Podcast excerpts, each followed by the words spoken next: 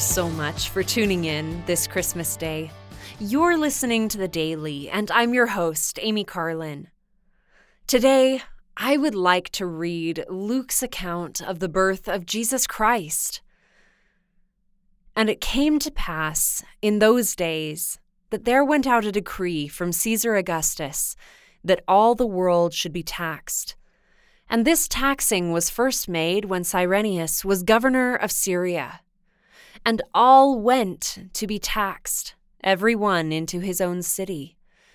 And Joseph also went up from Galilee out of the city of Nazareth into Judea unto the city of David, which is called Bethlehem, because he was of the house and lineage of David, to be taxed with Mary, his espoused wife, being great with child.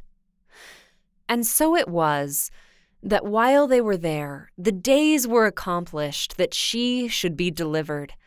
And she brought forth her firstborn son, and wrapped him in swaddling clothes, and laid him in a manger, because there was no room for them in the inn. And there were in the same country shepherds abiding in the field, keeping watch over their flock by night. And lo, the angel of the Lord came upon them, and the glory of the Lord shone round about them, and they were sore afraid. And the angel said unto them, Fear not.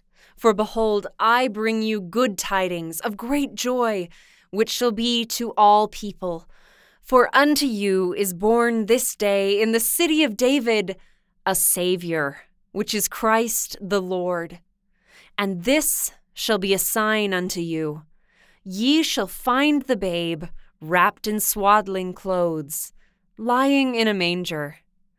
And suddenly there was with the angel a multitude of the heavenly host praising God and saying, Glory to God in the highest, and on earth peace, goodwill toward men. And it came to pass, as the angels were gone away from them into heaven, the shepherds said one to another, Let us now go even unto Bethlehem, and see this thing which is come to pass, which the Lord hath made known unto us. And they came with haste, and found Mary and Joseph and the babe lying in a manger. And when they had seen it, they made known abroad the saying which was told them concerning this child. And all they that heard it wondered at those things which were told them by the shepherds. But Mary kept all these things and pondered them in her heart. And the shepherds returned, glorifying and praising God for all the things that they had heard and seen, as it was told unto them. I know that Jesus Christ was born. He lived and he died. And I know he rose again. He is wonderful, counselor, the mighty God, the everlasting Father, and the Prince of Peace. Thank you again for listening today, and Merry Christmas.